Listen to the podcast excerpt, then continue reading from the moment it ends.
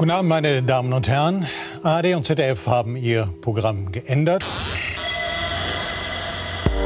Um Ihnen, geliebte Hörerinnen und Hörer, mitzuteilen, dass der Weisheit, obwohl der Podcast der vorherigen Sendung noch gar nicht erschienen ist, die diese Sendung jetzt live aufführt, in dieser Minute für Sie an den neuartigen Rundfunksempfangsgeräten.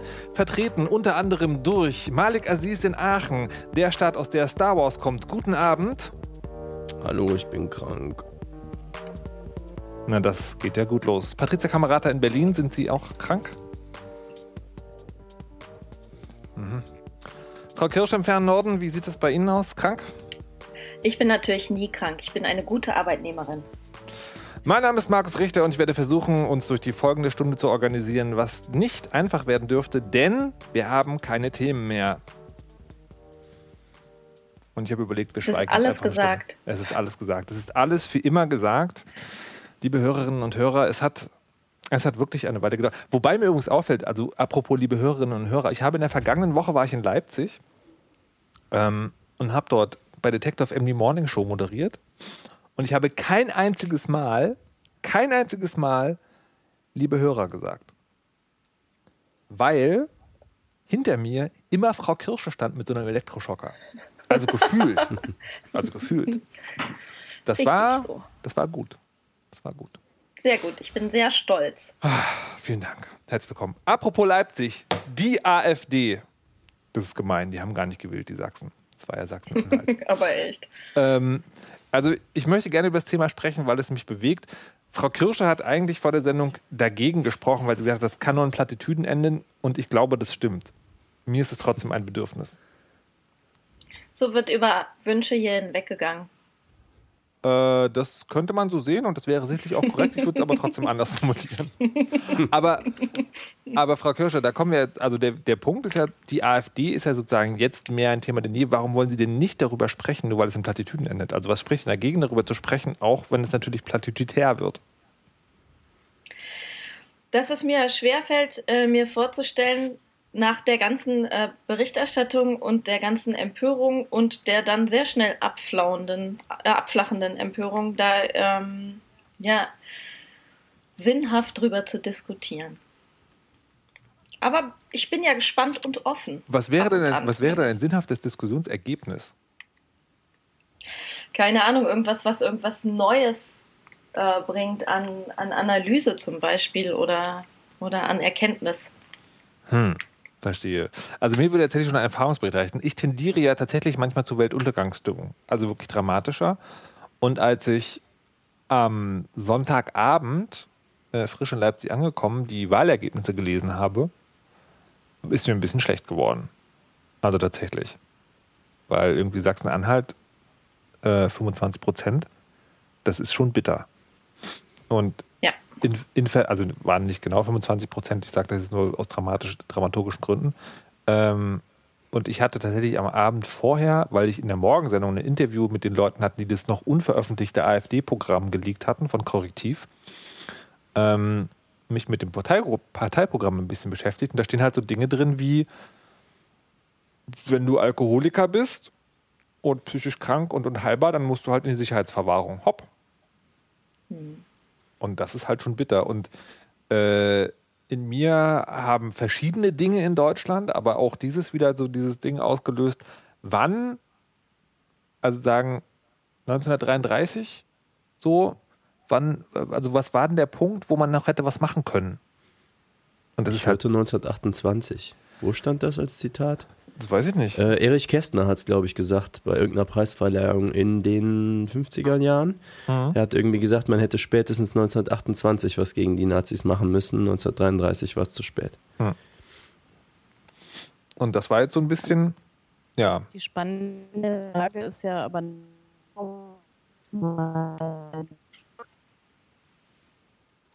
Das müsstest du nochmal sagen, denn ich habe nichts verstanden. Okay, nicht, die spannende Frage wäre ja, was man hätte machen können. Und ob sich das übertragen lässt, was man heute machen würde, ne? Ja. Ja. Aber das war sozusagen, das war jetzt mein, das ist ja mal auch, also das ist zwar alles Realität, aber das war jetzt nur mein persönliches Gefühl. Wie ist es euch denn mit dem Wahlergebnis überhaupt gegangen? Also mich hat es nicht... Oder Frau Kamerata, Entschuldigung. Mich hat es nicht so geschockt, weil das natürlich so ein bisschen vorhersehbar war. Es ist halt sehr ernüchternd zu sehen, dass es dann wirklich so passiert, wie man das befürchtet. Aber ich hatte mir vorher schon zurechtgelegt, um nicht quasi sofort zu verzweifeln, dass sich das Problem hoffentlich von alleine in Zukunft löst, sobald die tatsächlich irgendwie eine Art von Regierungsverantwortung oder überhaupt halt, also dass sie mehr machen müssen, als zu hetzen. Dass sie daran scheitern und dass sie auch die Leute, die sie gewählt haben, letztendlich einen Teil derjenigen, die sich da vielleicht nicht so im Detail Gedanken gemacht haben, die sogenannten Protestwähler, wobei ich da auch nicht so richtig nachvollziehen kann, wie man darin endet, quasi die AfD dann zu wählen, aber dass das zumindest irgendwie ausreichend aufrüttelt, dass da eigentlich nichts hinter ist, also außer diese Hetze und diesen Mechanismus, Ängste aufzugreifen und die dann weiter zu schüren und quasi zu sagen, wir haben hier ein Feindbild und wenn wir das wie auch immer lösen, dann sind alle anderen Probleme auch gelöst. Da hat jemand im Presseclub am Sonntag das schön formuliert. Das ist so dieser Moment, wo sie nicht nur kritische Fragen stellen, sondern wo sie Antworten liefern müssen. Also wenn dann einer die Kita-Plätze wirklich gegenfinanzieren muss, so im Parlament irgendeines Landes, dann zeigt sich halt eben, wo die Ideen herkommen oder eben auch nicht. Mhm. Ja, da bin ich auch gespannt drauf. Also ich bin total gespannt, ob die CDU irgendwo selbst, also auf Landkreisebene oder Bundeslandebene einknickt und eine Koalition eingeht. Das finde ich jetzt wirklich die spannende Frage. Ja, ich meine, also auf Landkreisebene ist das ja schon gar nicht mehr so unwahrscheinlich. Deswegen, ich denke auch, habe auch die Hoffnung, dass sie sich kaputt regieren. Aber es wird eben, ich glaube, dass es Verbände gibt, in denen eine Koalition möglich ist und die dann auch salonfähig werden. Woher nimmst du das? Also weil es gab direkt nach den Landtagswahlen gab es ja irgendwie einen CDU-Politiker, kleines Licht irgendwie, der twitterte, also man darf jetzt aber keine Denkverbote, also so übertragen hat er das irgendwie gesagt, und der ist aber sofort von der restlichen Partei total zurückgepfiffen worden. Deswegen bin ich jetzt gerade überrascht, dass du das sagst, dass das sozusagen schon irgendwie, das hört sich an, als hättest du irgendwo gelesen, das wäre schon in Arbeit. Nein, um Gottes Willen, das auf gar keinen Fall, das habe ich auch nirgendwo gelesen, okay. Sondern ich würde sagen, dass es ganz langsam anfängt, also so wie die Partei bestimmte ein anderes Beispiel, wie de Maizière anfängt, über bestimmte Dinge zu sprechen, das einfach raushaut, da wird er auch für zurückgepfiffen und es ist aber gesagt und es ist da und auf einmal verhalten sich Menschen dazu und sagen, ja gut, aber so ganz schlimm ist es ja nun auch nicht. Also ich fand interessant, sorry, ja? Nee, sag. Die von Storch hier, die das mit dem Schießbefehl-Ding rausgehauen hat, die haben sie gerade parteiintern irgendwie, ich habe es nur halb mitbekommen, aber zurückgepfiffen aus ihrem Europaparlamentssitz oder so. Sie soll an irgendwelcher Gestaltung, war es des fertigen Parteiprogramms oder so, halt nicht mehr aktiv mitwirken. Und ich meine, das aus einer Partei, die sich ja jetzt alle nicht durch Menschenfreundlichkeit hervortun, fand ich jetzt schon, habe ich gedacht, ist das jetzt so ein bisschen, wir rudern in eine bürgerlichere, wenn man das überhaupt noch benutzen darf, in so eine bürgerlichere Richtung? Oder warum wollen sie die jetzt da nicht mehr oder so? Ich kenne natürlich überhaupt keine Partei interner. Es ist mir nur aufgefallen. Ich dachte, die wäre so eine der Galionsfiguren mit der Petri zusammen. Ja, ist auch interessant, dass eine so traditionelle Partei ausgerechnet Frauen vorne stehen hat und den Mann haben sie rausgeekelt. Storch fliegt offenbar aus AfD-Programmkommission, titelt Spiegel. Und Vanilla Chief auch in unserem Chat. Verrückt. Ah ja, genau. Ich finde ja, das ist ein Fall von, da sollen die Frauen bitte wieder in den Herd zurück. Darf ich bitte die Folge so nennen? Frauen zurück an den Herd? Luft fordert. Genau. Feministinnen fordern Frauen zurück an den Herd. Nazi-Frauen an den Herd. Oh Mann.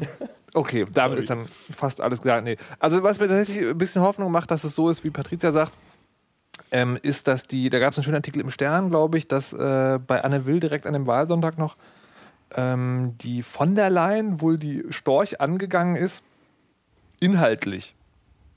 Die dann wohl sehr, sehr, sehr gerudert hat. Und mit Petri gab es wohl auch sowas Ähnliches. Und das ist tatsächlich sagen die einzige Hoffnung, die ich derzeit habe. Ja, das ist halt. Die andere Hoffnung, die ich habe, ist, dass es wie die Piraten machen und sie einfach sozusagen selbst zerlegen. Das finde ich. Ja, aber weißt du, das Problem ist ja, auch wenn die Partei sich zerlegt, ist ja der Frust nicht weg.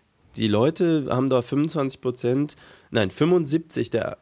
der AfD-Wähler in allen Ländern, in allen drei, haben gesagt, sie haben die nicht wegen Inhalten gewählt. Sie wissen nicht, was im Parteiprogramm zählt, und das ist ein Denkzettel. Das heißt, das sind Leute mit Frust. Wer hat denn diesen schönen Tweet gesagt, wer die AfD aus Protest wählt, geht auch zur Krebsbehandlung nach Fukushima? Irgendwo hat Twitter gemacht. Ich kann es leider nicht. Ich kannte nur den, der trinkt auch aus dem Klo, weil das Bier alle ist. Okay, es gibt auf jeden Fall gute. Also was ich daran bemerkenswert fand, ist, dass manche von den großen Parteien haben sich dann nach den Wahlen hingestellt und gesagt, naja, wir müssen ja aber sozusagen schon auch mal gut finden, dass 80% aller Leute quasi nicht die AfD gewählt haben, sondern uns. Und mit uns meinen die dann alle anderen Parteien. Und in der Zeit, wo die Leute frustriert sind, weil sie denken, alle Parteien sind irgendwie so ein Einheitsbrei, zu argumentieren, dass man ja eine große Einheit ist, not sure that's a good idea. Ja. Aber gut. Ja. Hörerin oder Hörer Payobu fragt gerade, wer macht hier die Shownotes und wie macht man das bei diesem Podcast? Es gibt keine Shownotes, also man kann Shownotes anlegen unter shownote.es oder die shownote.es, glaube ich. Aber momentan macht das keiner. Wir selber kommen nicht dazu, frickeln das immer hinterher raus, falls sich jemand bemüßigt fühlt. Seid unsere Gästinnen und Gäste und gerne. Bis jetzt war unser Publikum zu klein. Und wahrscheinlich waren die Hörer so gebannt vor der Neuheit in Rundfunkempfangsgeräten, dass das auch gar nicht möglich war, was ich sehr gut nachvollziehen kann. Ja, AfD. Wenn es jemand macht, hätte ich gerne den Link. Der bleibt geheim dann. Also apropos AfD. Ich habe auch gerade gesagt, dass ich zu Weltuntergangsszenarien und Paranoia tendiere manchmal. Ich hatte ein wirklich gruseliges Erlebnis in Leipzig. Und zwar, Morning Show ist, man muss um 6 im Studio dort sein. Das heißt, ich fahre irgendwie... Das ist gruselig. Das ist aber, also für eine Morning Show im Radio ist das spät eher. Weil die meisten Sendungen fangen da schon an um diese Zeit. Ich bin also so 5:45 verlasse ich das Haus und da ist Leipzig menschenleer, also wirklich menschenleer. Und das war am 4. oder 5. Tag und ich komme halt aus dem Haus raus, menschenleere Straße, so klare, kalte Luft, Morgendämmerung und gegenüber steht ein Auto mit laufendem Motor. Daneben steht ein Typ, raucht. Nicht so, whatever. Und steige in mein Auto ein. Der Typ steigt in sein Auto ein, fahr los, der Typ fährt mir hinterher durch die halbe Stadt. Sehr schön. Und das war wirklich, wirklich gruselig. Also, weil das ist so der Punkt, wo das so, ne, in Filmen ist das dann auch so. Der hat auch so eine Allerweltsvisage, weißt du, so eine Allerweltsvisage, wo man so denkt, der schlägt dir vielleicht auch ohne mit der Wimper zu zucken, mach mal den Schädel ein. Das war aber nicht der Taschendieb. Das war nicht der Taschendieb, der Taschendieb sah wiederum aus wie Markus Engert in der jüngeren Version und das war ja der Chef von Detektor FM, wo ich gearbeitet habe. Den hätte ich erkannt. Okay. Nee, und dann, aber das war wirklich gruselig. Also ich kann jetzt drüber lachen, aber ich habe wirklich, also ganz real Angst gehabt. Es war wirklich, wirklich sehr, sehr, sehr gruselig. Und was die Paranoia dann in meinem Kopf gemacht hat, war, hast ja auch so ein paar schnippische Bemerkungen über die AfD gemacht in den letzten Tagen, ne? Das war so, und dann sitzt da früh alleine in diesem Sender, ja, man ist da der Erste, der kommt, dann geht die Tür auf, ein Typ mit Baseballcap kommt rein, den ich nicht kenne. Oh Gott. War der Putzmann. Aber trotzdem. Ohne braune Hände dürfen die aber nicht zuschlagen.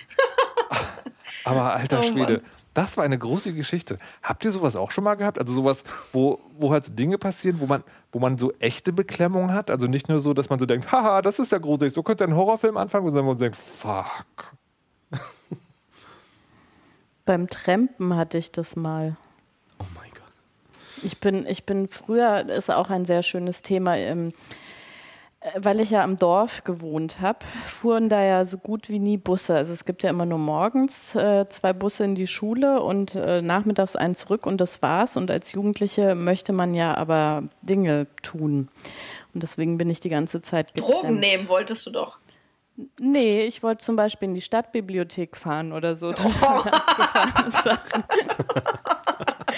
Da bin ich hingetrennt.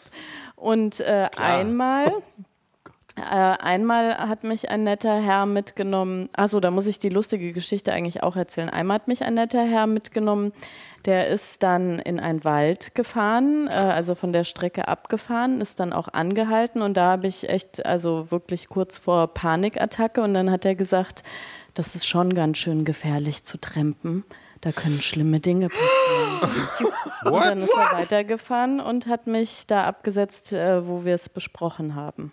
Boah, wie eklig ist das denn? Ja, das war wirklich richtig, richtig schlimm. Also da fragt man sich auch, was irgendwie in den Leuten vor sich geht, ob die das dann im Grunde wirklich gut meinen und dann sagen, naja, das vergisst sie jetzt nicht mehr und dann trennt sie nicht mehr oder sehr seltsam. Aber die schöne Geschichte dazu ist, das war noch vor dem Abitur. Ich muss dazu sagen, ich bin nicht so sportlich.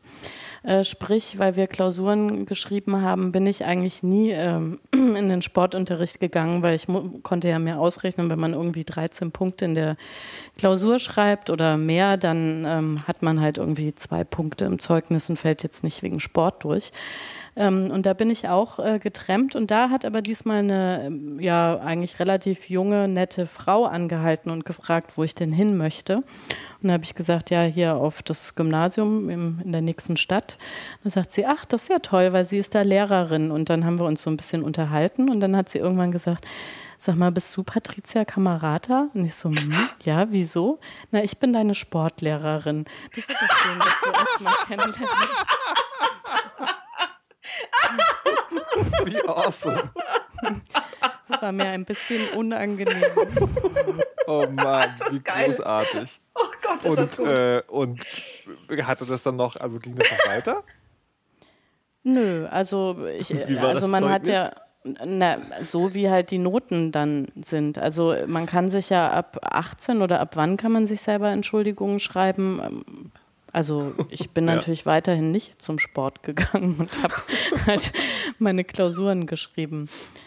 Aber die war wirklich sehr, sehr nett. Ich glaube, also die und noch ein anderer Lehrer, die haben das mitbekommen, dass ich da öfter getrennt bin und die haben dann schon immer von selber gesagt, hier, ich fahre dann und dann irgendwie dahin und soll ich dich mitnehmen. Also von daher, sehr nette Person. Also wenn ich die irgendwie 5 Jahre vorher in Sport getroffen hätte, vielleicht hätte ich auch mal freiwillig am Unterricht teilgenommen. Man weiß es nicht. Es ist aber eine ganz tolle Geschichte. Ja. Das ist wirklich sehr, sehr awesome. Warum hast du nicht schon früher erzählt? Ja, weil wir nie über das Trampen geredet haben. Und ich hoffe auch, dass meine Kinder das niemals hören, weil natürlich dürfen die auf gar keinen Fall trampen.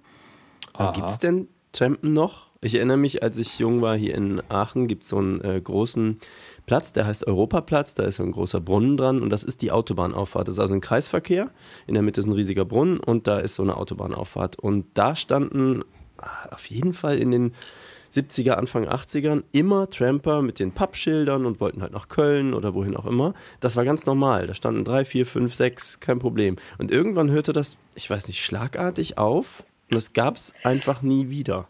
Das stimmt. Die stehen da immer noch. Malik, ich sehe die nie. Ja. Du bist hier gar nicht mehr. Ja, aber Malik, du hast halt so einen Tagesablauf, ne? Nee, aber ich frage mich tatsächlich auch so, ob das nicht alles eingegangen ist mit so Mitfahrgelegenheit.de. Wie heißt das jetzt? BlaBlaCar? Also ja, quasi das, aber ich meine jetzt wirklich 20 Jahre vorher schon eingegangen. Also es ist irgendwie, früher hat sich gestapelt und lange vor Internet habe ich das schon nicht mehr gesehen. Also vielleicht steht da mal einer, aber dann würde ich schon argwöhnen, dass der Ausländer ist oder so. Also ich glaube ja, das liegt eher an dir. Oh Gott, da kommt der Aziz, schnell versteckt die Schilder. Mach das Schild weg. Tut so, als würdet ihr nicht trampen.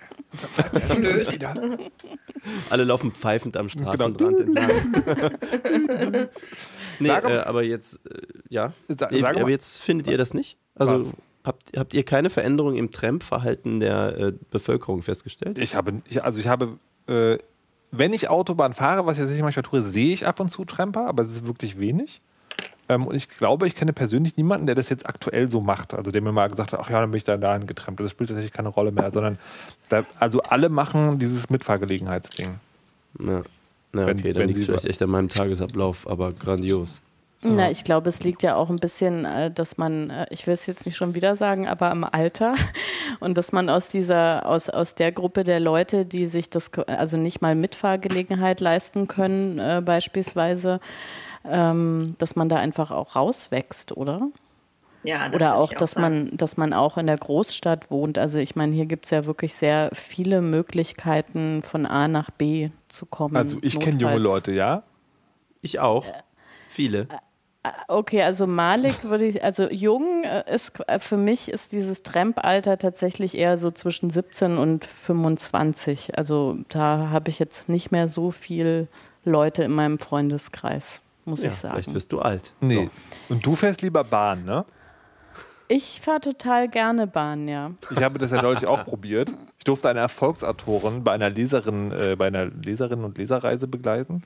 Und das Lustige ist, ich habe das schon oft gehört, statistisch gesehen ist die Bahn schon relativ pünktlich. Praktisch. Es gibt übrigens ich muss das kurz nochmal sagen, weil ich das so toll finde, in Japan gibt es ja einen Zug, ich habe Shinkansen, heißt der so? Ja, der hat durchschnittlich 6 Sekunden Verspätung.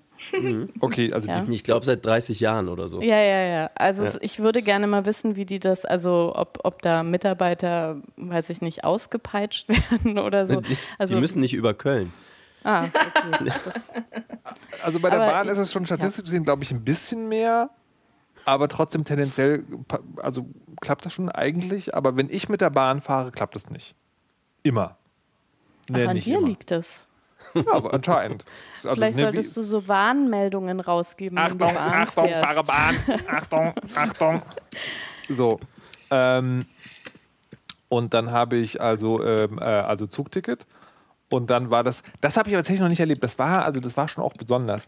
Normalerweise hatte ich so, es gibt Verspätung. Naja. Aber da war es so, wir standen am Bahngleis und wollten einen Zug bekommen, der uns in eine Stadt bringt, wo wir hätten umsteigen müssen mit, ich glaube, 13 Minuten Umsteigezeit. Und dann verspätete sich der Zug um 20 Minuten, um 25 Minuten, um 30 Minuten. Und dann waren wir quasi schon am Startbahnhof unrettbar zu spät. Was besonders geil ist, weil man Platzkarten reserviert hat. Mhm.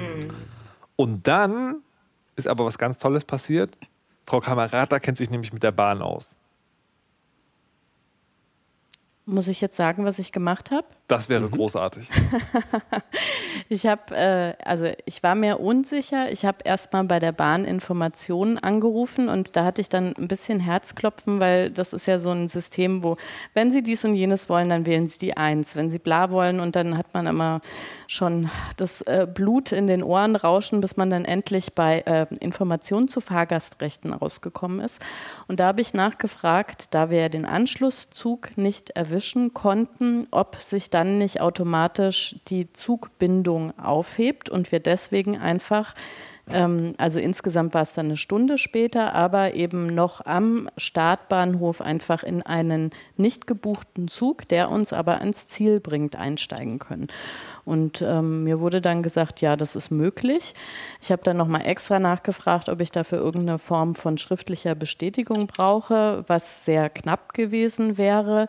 Und er hat dann aber gesagt, nee, das quasi geht auch so, wenn man irgendwie nachweisen kann, dass tatsächlich der Anschlusszug nicht erreicht werden kann.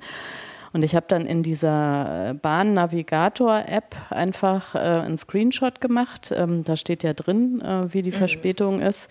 Und wir sind dann tatsächlich eben in 3 Gleise weiter in den Direktzug eingestiegen und wunderbar durchgekommen. Und es gab dann den Moment, wie der Zugbegleiter, die heißt nämlich bitte Zugbegleiter und nicht Schaffner, kam, dass der gerne schon irgendwie eine Art von Bestätigung gehabt hätte und ein bisschen so Nase gerümpft hat, aber er hätte theoretisch die Möglichkeit gehabt, ja tatsächlich nachzugucken, dass die Verspätung so groß war, dass wir den Anschlusszug nicht erreicht haben und dann war das auch okay sozusagen.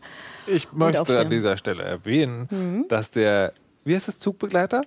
Dass der Zugbegleiter sozusagen schon, also das er hat uns das gelassen, aber er hat das sozusagen auf so eine gönnerhafte Art, er hat so, ist schon okay, ja, also da war auch schon ganz klar kommuniziert, ne? Also nicht wie sind die Kunden, denen man sozusagen ermöglicht, dass sie das Produkt nutzen können, sondern ihro Gnaden gewährt dem Pöbel die Mitfahrt in der Kutsche. Naja, die heißen ja jetzt auch nicht mehr Schaffner, weil sie nicht mehr schaffen, sondern sie begleiten halt nur noch den Zug. Entschuldigen Sie, das wollte ich nur kurz einschieben. Ja, nee, und dann auf der Rückfahrt war es dann tatsächlich so, dass der Zug komplett ausgefallen ist. Und da hatte ich aber zum Glück den Verspätungsalarm, der irgendwie, glaube ich, 3 Stunden vor Abfahrt mitgeteilt hat, dass der Zug komplett ausfällt. Und da hatte man ja ausreichend Zeit, dann ins Reisezentrum zu gehen, zu sagen, mein Zug fällt aus, ich würde jetzt gerne einen anderen Zug nehmen, und das hat dann wirklich problemlos geklappt. Und ich möchte auch an der Stelle mal sagen, dass wenn Sachen irgendwie gut klappen bei der Bahn, dann darf man sich bedanken und sagen, dass man sich kompetent beraten gefühlt hat, weil ich merke immer wieder, dass die Bahn wirklich ein totales Hassobjekt ist, und ich glaube, dass es wirklich kein Spaß ist, Servicepersonal bei der Bahn zu sein, dass man da wirklich Schwierigkeiten hat, weil man im Grunde von morgens bis abends einfach angemeckert wird. Und mir tun die Mitarbeiterinnen und Mitarbeiter da echt manchmal ein bisschen leid. Und dann denke ich immer, wenn es dann klappt, dann kann man ja auch sagen, dass es irgendwie super war und man jetzt zufrieden ist und gut ist. Und ich möchte gerne noch hinzufügen, ich bin ja nun viel Bahnfahrende. Ich fahre sowohl unter der Woche fast jeden Tag über eine Stunde Zug, also pro Strecke, 2 Strecken hin und zurück zur Arbeit, und am Wochenende meistens nochmal so 400 Kilometer Strecken. Und ich habe eine Bahncard 100, das macht extrem lässig, was ausfallende Züge angeht, weil man steigt einfach in irgendeinen ein, das muss man mit dazu rechnen, aber quasi über diese, und ich habe diese Bahncard 100 jetzt seit 3 Jahren und nutze die seitdem auch sehr, sehr, sehr, sehr regelmäßig, also auch für lange Strecken. Und über die Zeit sind die wirklichen Totalkatastrophen, und zwar eine Totalkatastrophe wäre jetzt schon, der Zug fällt aus, komplett, oder, also was ich eigentlich wirklich eine Totalkatastrophe finde, ist, wenn der Zug irgendwo in der Pampa stehen bleibt. Auch das passiert ja schon mal. Aber das ist wirklich selten. Es stimmt, die Bahn hat ein Pünktlichkeitsproblem, aber ich glaube, und das ist immer meine These, wenn ich so sehe, wie die Leute in der Bahn anfangen zu eskalieren, weil die Bahn irgendwo steht, weil sie Verspätung hat oder sonst was, und dann eben auch auf die Mitarbeiterinnen und Mitarbeiter stürmt und denen sagt, ja, du musst jetzt aber machen, dass ich hier wegkomme, dass das auch was, also ein Narrativ ist, das sich einfach total verselbstständigt hat, ne? Und dass jeder, das finde ich das wirklich Anstrengende, wenn die Bahn irgendwas verbockt, dann gibt es so eine, ich nenne das immer krisenhafte Vergemeinschaftung, und die Leute erzählen sich ihre allerschlimmsten Bahnstories. Und das finde ich so schlimm, weil eigentlich kommt dabei raus, dass die Leute mal einmal im Jahr Zug fahren und alle 3 Jahre passiert halt was. Okay, das ist dann ein dominantes Erlebnis, aber come on. Aber wisst ihr, woran das liegt, meiner Meinung nach? An den Preisen. Also weil das Produkt Bahn ist so unglaublich teuer, also gegenüber allen anderen Verkehrsmitteln, dass glaube ich, damit der Anspruch auch steigt. Also ich glaube, man muss sich sozusagen schon überwinden, das Geld auszugeben. Und dann glaube ich sozusagen, ist es nochmal doppelt so schlimm, wenn es halt irgendwie schief geht. Ich glaube, die Behauptung gehört zu dem Narrativ. Ja, das stimmt nämlich gar nicht. Wie, das stimmt? Also, natürlich stimmt das. Also nein, Bahn ist dann teuer, wenn du spontan einfach jetzt sagst, jetzt möchte ich gerne nach Stuttgart fahren oder so.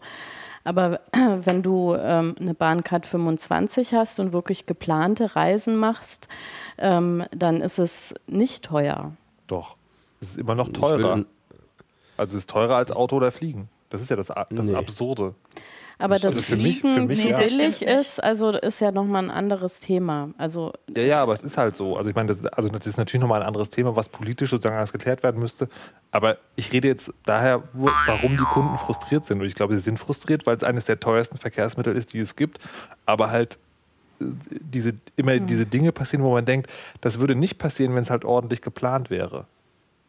Also ich glaube, es gibt da zweierlei Sachen. Du hast, finde ich, Recht und Unrecht. Du hast Recht, man legt sehr viel Geld auf den Tisch, um mal dann, also für mich ist zum Beispiel die typische Strecke Aachen nach Köln, das sind 90 Kilometer.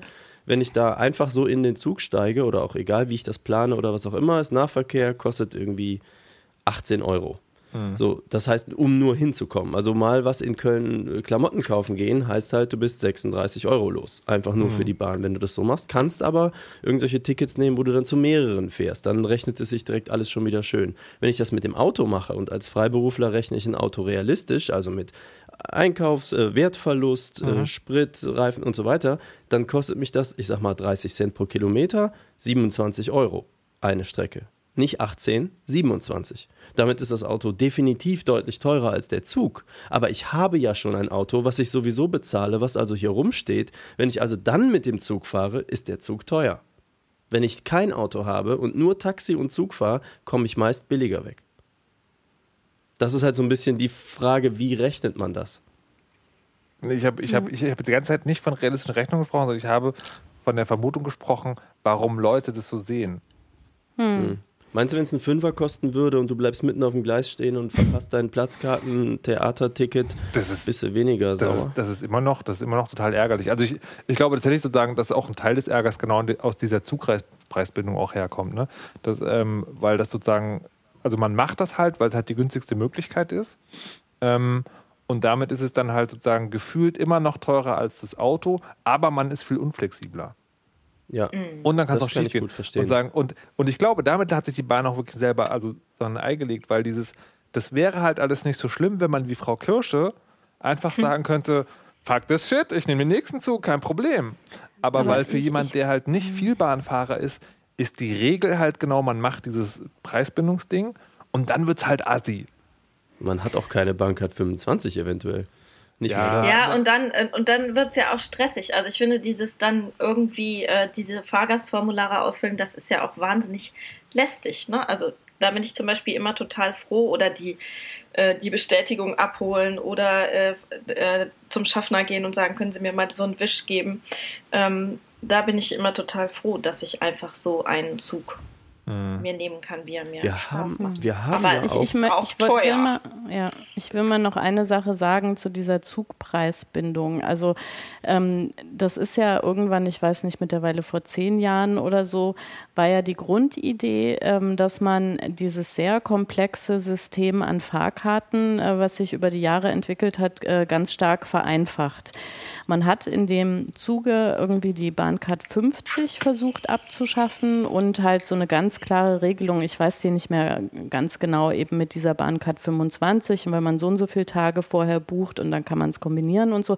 Also im Grunde es waren irgendwie 4 Regeln, aber die Leute wollten das nicht und dann wurde wieder die Bahncard 50, dann wurden wieder irgendwelche Wochenendtickets und dann ist es wieder wahnsinnig komplex geworden. Aber was ich eigentlich sagen wollte ist, ich bin vorher auch schon sehr, also was heißt auch schon, mittlerweile fahre ich relativ wenig, aber ich bin vorher sehr viel Zug gefahren und da gab es die Zugpreisbindung noch nicht. Und ich kann mich an kein einziges Mal erinnern, dass ich einen anderen Zug genommen habe. Also außer eben, der fällt irgendwie aus. Aber das ist, glaube ich, wirklich ein psychologisches Problem. Naja, war das nicht dann noch Prä-Handy-Zeiten und du hättest gar nicht mal eben so in einer App nachgucken können, welchen Zug du dann auch nehmen würdest? Das auf jeden Fall. Also das war auf jeden Fall Prä-Handy-Zeit. Aber also ich glaube, es gibt einfach unterschiedliche Typen von Menschen und wie die Bahn fahren. Und ich gehöre wahrscheinlich zu der, die halt sehr bahnkompatibel ist, weil ich einfach plane, weil ich rechtzeitig plane. Das macht meine Tickets günstig.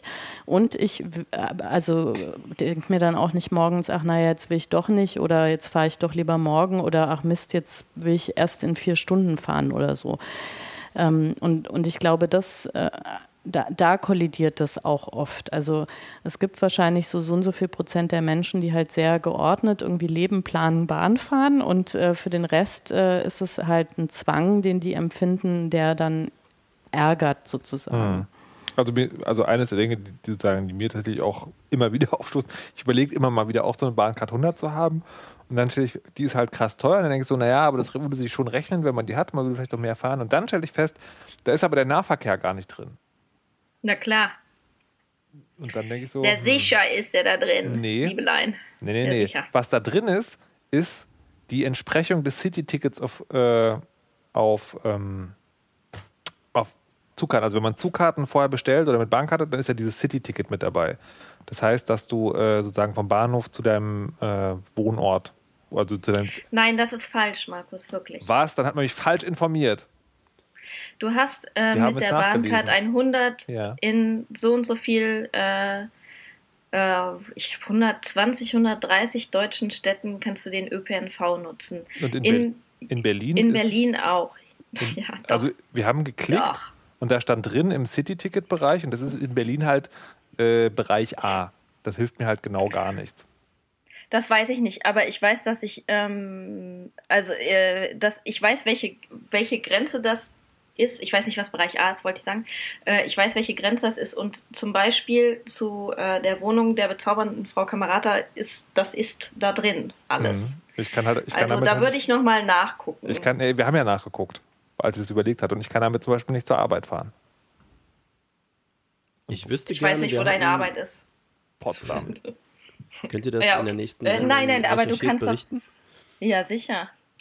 Okay, lass uns über lustige Dinge sprechen. Zum Beispiel Espresso mit Senf. Ich muss noch. Wir haben nämlich mindestens einen Hörer in Tokio. Und das wäre doch mal die Gelegenheit, vielleicht aus erster Hand mal im Blog zu kommentieren. Und uns mal zu erzählen, was an dem Zugsystem dort denn so anders ist. Vielleicht haben die ja irgendwie kein Ruhrgebiet, wo Züge durch müssen und deswegen gibt es auch keine Verspätungen und alles ist total einfach, weil sie nur eine Strecke haben und hin und her fahren oder so. Oder Dinge, die wir hier nicht wissen können. Das würde mich total interessieren. Also da würde ich mich über Feedback freuen. Das darf auch jeder andere, der es weiß, kommentieren. Natürlich. Und jeder andere auch. Ihr müsst nicht in Tokio wohnen, wenn ihr kommentieren wollt. Ihr dürft es auch einfach so. So. Jetzt möchte ich gerne über Espresso mit Senf sprechen.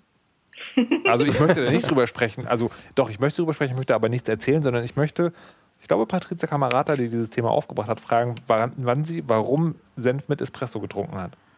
Ja, das habe ich mich auch gefragt, warum. Aber es gibt ja so Momente, also zum Beispiel morgens, wo man eigentlich also vom vegetativen Nervensystem nur gesteuert wird, also eigentlich noch gar nicht wach ist, aber so einen Automatismus hat, ich mache mir jetzt einen Kaffee, was ich getan habe und da habe ich mir dann mal überlegt, ich könnte ja mal Milchmädchen reinmachen, also diese gesüßte Dosenmilch und habe dann etwas verträumt in den Kühlschrank gegriffen, eine Tube rausgenommen, einen gehörigen Schuss aus dieser Tube in meinen Espresso gemacht und dann schön gerührt und gemerkt, dass das Geschmackserlebnis nicht meinen Erwartungen entsprochen hat.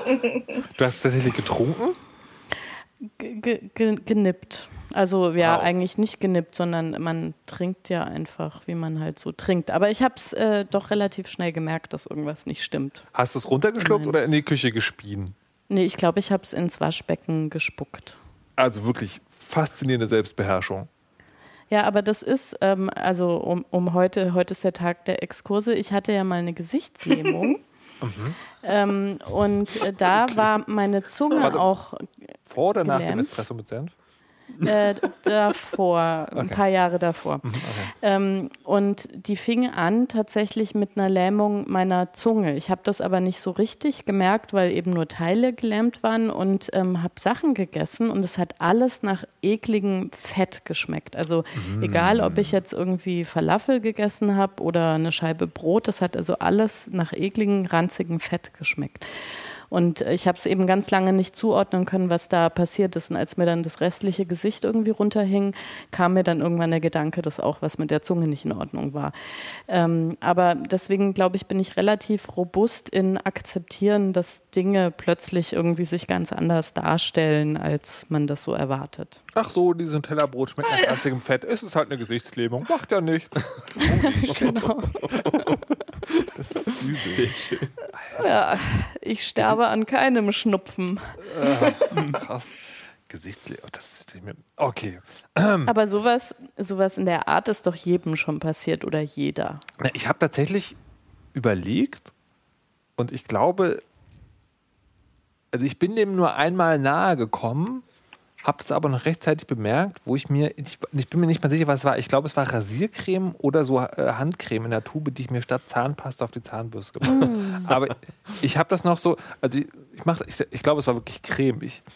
Ich mache das da drauf und dann hebt die Zahnbürste so zum Mund und im letzten gucke ich nochmal so runter und denke so, das ist eigentlich alles ganz schön weiß und die Textur dieser Wurst, die da auf meiner Zahnbürste, die sieht irgendwie komisch aus. Ja, also da habe ich es dann sozusagen nicht im Mund gehabt, aber ansonsten ist sowas, glaube ich, nicht passiert.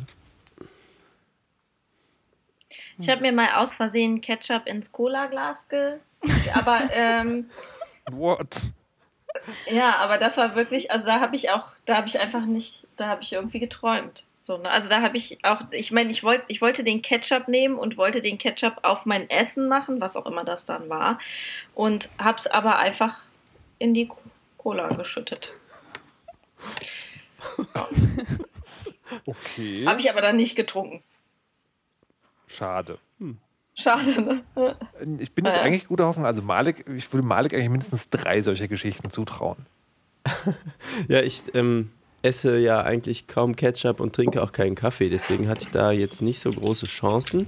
Aber ich quatsche ja gerne in Mikrofone und auch in Telefone. Und das tue ich auch gern, während ich durch die Wohnung laufe und auch gerne mit Lautsprecher an. So. Und dabei tue ich dann oft so Sachen wie in die Küche gehen und mir ein Brot schmieren. Und dann mache ich, damit das Telefon irgendwo steht, wo es mir nicht im Weg ist, mache ich dann so den Hängeschrank auf Gesichtshöhe auf, stelle das Telefon da so rein und mache mir dann ein Brot und quatsch weiter währenddessen. Und irgendwann ist aber das Gespräch zu Ende und ich fummel dann noch in der Küche rum. Und ja, mache natürlich den Schrank zu und gehe weg und mache andere Sachen. Und irgendwann denke ich, wo ist eigentlich mein Telefon? Ich habe das also schon mehrfach im Schrank wiedergefunden. Auch übrigens zwischen meinen Socken, weil ich währenddessen dann irgendwie so Wäsche gefaltet habe. Auch im Kühlschrank. What? Im Kühlschrank? Ja, das ist, also wenn ich dann halt schon länger aufgehört habe zu telefonieren, aber das Ding irgendwelche Dinge irgendwo hinräume, ohne nachzudenken. Ja, das ist jetzt schon die Sammlung über ein paar Jahre, aber es war tatsächlich, also ab Kühlschrank habe ich gedacht, okay, vielleicht kettest du es dir irgendwie ans Handgelenk oder so. Wow, das ist Ich habe auch letztens meinen Schlüssel im Kühlschrank wiedergefunden. Das war mir auch ein bisschen ungut so gefühlt. Mhm. Also ich habe am Telefon habe ich nur diese klassischen Dinge so, ich spiele ja tatsächlich sehr gerne auf dem Telefon, sehr viel. Ich muss gerade mal überlegen, ich könnte auch einen guten Vertreter sagen. Also ich spiele auf jeden Fall sehr viel auf dem Telefon. Habe es deswegen halt häufig in der Hand, wenn ich unterwegs bin, Twofold Incorporated. Das heißt, mein aktuelles Lieblingsspiel ist so ein kleiner Puzzler, wo man mit Binärsequenzen arbeiten muss. Und laufe dann also das Handy tragend auf dem Bildschirm und irgendwelche Spiele spielen durch die Stadt. Und dann fällt mir manchmal ein, so krass, du erwartest doch noch diese eine wichtige Nachricht oder diesen Anruf und so, wo ist denn eigentlich dein Telefon? Und ja, sucht Klassiker. Es dann. Also halte in der Hand, sozusagen, tippe weiter und taste meine Hosentasche ab. Naja. Mhm. Ja, ich bin, als ich Brillenträger war, das könnte ich noch beisteuern. Ich war 30 Jahre lang ja Brillenträger und da ist man irgendwann so dran gewöhnt, dass man halt in der Dusche steht und sich irgendwie denkt, irgendwas war doch noch. Oder halt genau andersrum, ohne Brille eine Brille suchen. Das ist ja Ironie des Lebens. Also wenn du kurzsichtig bist auf jeden Fall. Aber ohne Brille eine Brille suchen und sie dann aufhaben, ist absolut schwer. Das ist schon ziemlich awesome. Also apropos suchen, wenn mir jemand sagen kann, wo mein Kindle gerade liegt, da wäre ich sehr dankbar. Gibt's nicht Find My Kindle oder sowas? Bis jetzt leider nicht, nein. Hm. Als ich das letzte Mal mein iPad gesucht habe, war es im Flugzeug liegen geblieben. Vielleicht ist es in der Bahn liegen geblieben. Nein, bitte nicht. Aber liebe Hörerinnen und Hörer, ich würde gerne von euch tatsächlich auch noch wissen, so eklige Erlebnisse, bitte, also eklige Erlebnis, Bahn oder Dinge, die euch aus Versehen in die Kaffeetasse geschüttet hat, schreibt sie gerne in die Kommentare, bei der Bahn auch die positiven gerne. Aber das nur bei der Bahn. Also weil so, hey, ich habe diese Kaffeetasse getrunken und da war wirklich nur Kaffee drin. Ist schön für euch, aber nicht so interessant. iPhone. Aufkleber. Ah, ich hätte noch Aufkleber und versende die auch gerne. Die müssen ja raus, und die sind jetzt quasi all. Ja, genau, die sind all, aber es gibt noch ein paar wenige, also sozusagen Limited Edition.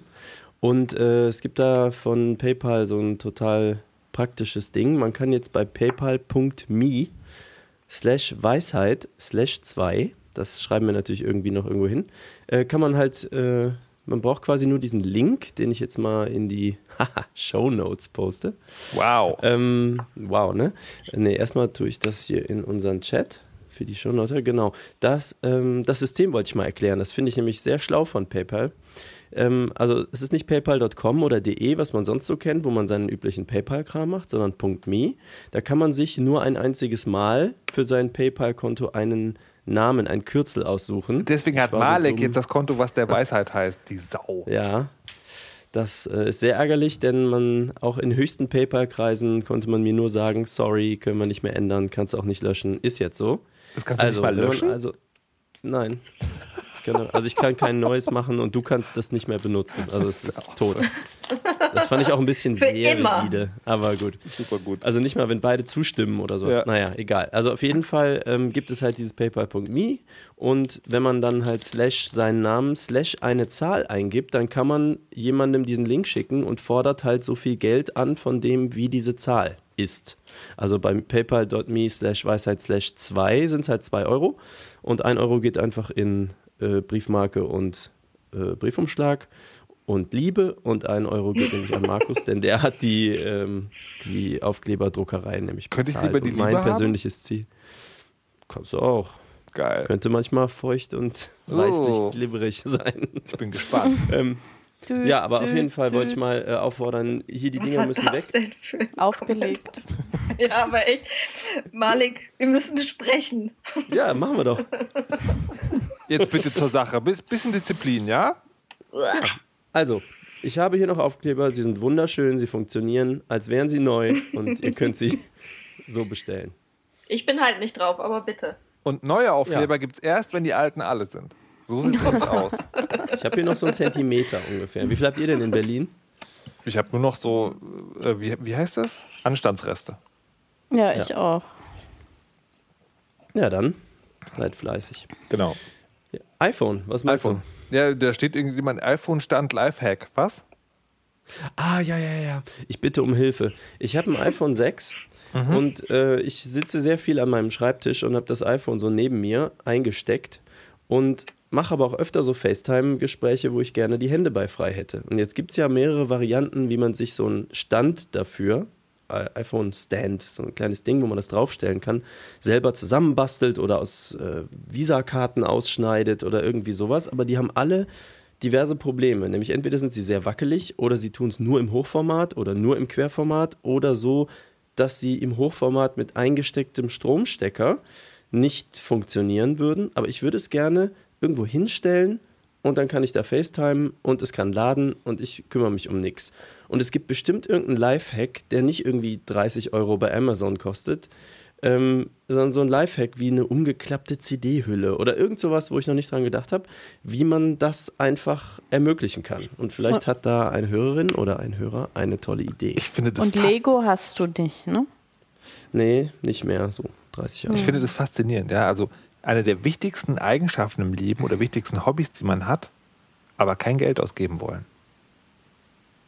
Naja, so 32 Euro für so ein Kissen, wo ich ein iPhone drauflege. Wenn mir jemand sagt, hier, guck mal, nimm mal die 2 Streichhölzer und pack das so hin.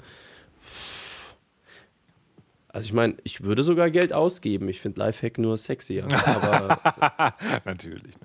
Nee, ich würde auch Geld ausgeben, aber ich finde tatsächlich, also jemand hat mir ein sehr witziges, das ist sowas wie so, habe ich in meiner Wunschliste drin, ich weiß nicht, wie es heißt, so ein Sand, das ist wie so ein Reiskissen, glaube ich, wo so eine Klebefläche dran ist. Also kennt ihr diese Dinger, die man in Autos kleben kann und da hält dann das Handy dran um jeden Preis irgendwie. Aber es ist nicht geklebt, sondern so, ich weiß auch nicht, wie das funktioniert, so Schleimgel. Irgendwie sowas. Also so eine, ich kriege schon hier links, Moment, von Vanilla Chief. Bitte jetzt, kannst du nach der Sendung. Ja, okay. Nein, also auf jeden Fall, ja, dieses Ding kostet aber halt irgendwas, ich weiß nicht, 32, 35 Euro und so. Da finde ich, okay, come on. Für den Zweck wieder. Jetzt liegt es halt einfach flach auf dem Tisch, ist nicht so, als würde es gar nicht gehen. Aber oder grade, im Schrank, oder in den Socken, oder im Kühlschrank. Nee, das ist das Festnetztelefon. Ach so. Das ist wirklich zu unterscheiden. Das gute iPhone kommt doch nicht in den Kühlschrank. Das gute iPhone kommt doch nicht in die Sockenkiste. Wir haben ein Realtime-Follow-up mit einem sehr süßen Lifehack gebastelt aus Bleistiften und Gummis. Okay, verlinken wir den Shownotes. Ja, danke, Vanilla Chief. Hätte gerne dann angucken. Toll. So, ich finde, der Malik hat jetzt schon wieder sehr viel geredet. Also ich muss das natürlich jetzt vor allen Dingen sagen, damit ich auch vielleicht nicht so viel rede. Aber das eine Thema würde mich doch noch interessieren. Oder wollt ihr lieber über Snapchat sprechen? Liebe Gemeinde. Lieber Snapchat, gut. Da kann Malik ja auch drüber sprechen, weil der findet ja die Benutzerführung so gut. Ich wollte jetzt extra mal nicht drüber schwächen und euch schwärmen lassen. Genau. Frau Kirsche, sag doch auch mal was. Zu Snapchat? Ja. Chat, das hat die 13-jährige Tochter meiner Freundin mir erklärt. Ich hab's nicht gerafft. Ich bin raus. Ich bin fertig mit Snapchat-Erklärung. Hast du es probiert zu installieren? Ja, installiert habe ich das wohl. Aber das zu benutzen habe ich nicht kapiert. Aha. Und auch ich habe dann ab und an mal irgendwelche Videos geschickt bekommen oder irgendwelche Fotos und dann sind die auf einmal weg. Da habe ich noch gar nicht richtig hingeguckt und so. Lauter so Sachen, das ist nichts für mich. Ich stelle mir wirklich die junge Tochter, wenn du gerade so neben dir steht und dir so behutsam tätschelnd auf die Schulter, weil du gerade dieses erschreckte Oma-Gesicht machst. Wo ist es denn hin? Es war doch gerade noch da. Das Video. Ja, genau so war das auch. Und dann hat das liebe Herz hat immer wieder gesagt, nein, Julia, wir kriegen das schon hin und mach mal, atme mal, das wird schon und so. Aber nee, ich mache das jetzt nicht mehr. Obwohl, wenn ich die lustigen Fotos von Patricia sehe, dann hätte ich schon nochmal Lust. Heute wegen der Filter. Heute in der Weisheit gelernt, bei Snapchat ist Atmen wichtig. Ja. Atmen? Ja. Einatmen, ausatmen. Verstehe. Aber Frau Kamerata, Sie haben doch reichhaltige Erfahrungen mit Snapchat. Ich habe im Grunde eigentlich eine ähnliche Erfahrung. Also ich glaube auch, ich bin zu alt dafür. Aber ich habe mit diesen Filtern, diese Videofilter faszinieren mich sehr. Die heißen ja Lenses, habe ich gelernt. Ach. Und das ist eigentlich alles, was ich damit mache. Und ab und zu Penisfotos verschicken. Bitte was? Ich hatte in einem Artikel, also es gibt ja immer so implizites Wissen über neue Dinge wie Snapchat. Und da hörte man ja, dass die Jugendlichen sich Fotos ihrer Genitalien gegenseitig schicken. Und das machst du jetzt auch? Nee, also weil eines der großen Probleme von Snapchat ist ja, ich weiß gar nicht, ob man eine Timeline sagt, also interessante Leute zu finden, denen man folgen möchte, um zu gucken, was die so posten. Und da findet man aber alles, was es so gerüchteweise gibt, leider nicht. Und deswegen muss man sich dann die Penisfotos selber machen. Also wirklich teenagermäßig einfach große phallische Symbole nachmalen mit dem Finger.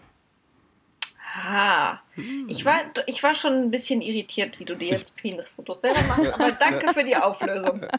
Also okay. Und es macht wahnsinnig Spaß und wenn man erstmal diesen Fokus drauf hat, dann merkt man wirklich, dass man nur von Phallus-Symbolen umgeben ist.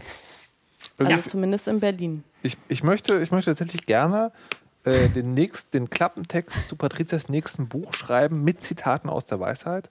Patricia Kamerata fordert, dass Frauen zurück an den Herd müssen und benutzt Snapchat, um Penisfotos zu verschicken. Ja, das mache ich vielleicht für die nächste Konferenz in die Kurzbiografie auch. Da muss man ja auch mal was Neues ausprobieren. Es ist wahr. Sie können es nachhören bei der Weisheit.de. Ja, aber tatsächlich hatte ich auch dieses Problem mit, ich bin das von den anderen Netzwerken gewöhnt, dass man da eigentlich nicht wirklich hingucken muss, sondern das immer alles so nebenher laufen hat und ich bin jetzt immer sehr fokussiert, wenn ich also sehe, ich kriege eine Snapchat-Nachricht, dann muss alles andere stoppen und ich muss mich dann konzentrieren und hoffe dann immer auch, dass meine Freundinnen und Freunde irgendwie das länger als 3 Sekunden gestellt haben oder was auch furchtbar ist, wenn man sich Sachen dann ohne Ton anguckt und das ist dann leider vorbei schon. Das ist tatsächlich, und dann ist es weg. Also das finde ich tatsächlich am faszinierendsten, weil mein Handykonsum ist tatsächlich zum großen Teil meines Tages darauf ausgerichtet, dass ich das benutze, wenn andere Leute zugegen sind, die ich nicht belästigen möchte mit Dingen, die aus meinem Telefon tönen. S-Bahn, Arbeit, was auch immer. Und dann ist halt so ein Snapchat-Ding, wo du auch vorher gar nicht so genau siehst, ist das jetzt ein Video oder ein Bild? Ist es halt total absurd, weil ich will halt nichts hören. Und deswegen mache ich auch sozusagen, also ich habe Snapchat auch installiert, aber nutze es genau auch, um mit den Lenses rumzuspielen und mir irgendwie Hasenköpfe zu verpassen und das dann per Streamer zu verschicken. Wie das nicht der Aluhut einfach macht. Ich möchte noch kurz sagen, dass ich auch mal, ich hatte dann noch andere Freundinnen und Freunde, die auch Snapchat benutzt haben und das irgendwie einen natürlicheren Zugang zu diesem Medium hatten als ich und die in die Verzweiflung getrieben hat damit, dass ich gesagt habe, ey, schick mir das Video nochmal, ja? Also das ist echt gut. Es ist einfach vorbei. Ich kann noch einen Literaturtipp geben für die Leute, die auch in unserem Alter noch lernen wollen, mit Snapchat umzugehen. Und zwar ist es Snap Me If You Can von dem Philipp Steuer. Das ist auch, die URL ist einfach snapmeifyoucan.net und das ist wirklich sehr schön zusammengefasst. Da sind auch Empfehlungen, wen man sich da überhaupt angucken kann und am Ende sogar so ein paar Hacks, also die Begrenzungen des Systems irgendwie zu umgehen. Und also das kann ich wirklich sehr empfehlen. Danach hat man zumindest das Gefühl, das theoretisch verstanden zu haben, fühlt sich immer noch zu alt, aber das ist ja dann nochmal ein anderes Problem. Genau. Das ist gut, danke schön. Das werde ich mir angucken, weil so fühle ich mich tatsächlich, habe ich das Gefühl, ich kann mich ja jetzt nicht mit Mitte 30 schon fühlen, wie ich mir vorgenommen habe, mich erst ab Mitte 60 zu fühlen. Ja, das ist für mich auch wirklich immer wieder ein Argument, mich mit sowas auseinanderzusetzen, weil ich da immer meine eigene Mutter vor Augen habe, die, glaube ich, tatsächlich, ich weiß nicht, ob es DVD-Player oder Videogerät, da ist sie irgendwie komplett ausgestiegen und hatte dann sehr lange Zeit kein Interesse mehr an technischen Weiterentwicklungen. Und ich glaube, da verpasst man doch einiges. Also jetzt holt sie das gerade wieder auf, aber man verpasst einfach wirklich dann eventuell den Anschluss zu den Kindern oder zu den Enkeln, wie auch immer. Und von daher ist es dann eigentlich schade, wenn sich Leute oder Freunde und so weiter, die man halt gerne eigentlich mitverfolgen möchte, auf Plattformen tummeln, wo man das Gefühl hat, okay, ich schaffe gerade mal die App irgendwie anzutippen, aber das war's dann auch. Mhm. Ich habe so eine kindliche Blockadehaltung Snapchat gegenüber. Ich fühle mich da gar nicht so alt. Das ist sehr schade und wir werden noch nicht weiterfahren, wie man die auslösen könnte, denn der aktuelle Weisheit ist vorbei. Ich danke Patricia Kamerata und Frau Kirsche für das Mitmachen bei dieser Sendung und das Teilhaben lassen an den dunklen Geheimnissen, die jetzt für immer der Nachwelt erhalten bleiben werden. Und bitte Malik Aziz um der Weisheit letzten Schluss. Dies ist eine Verschwörung, ich sollte nicht mehr sprechen.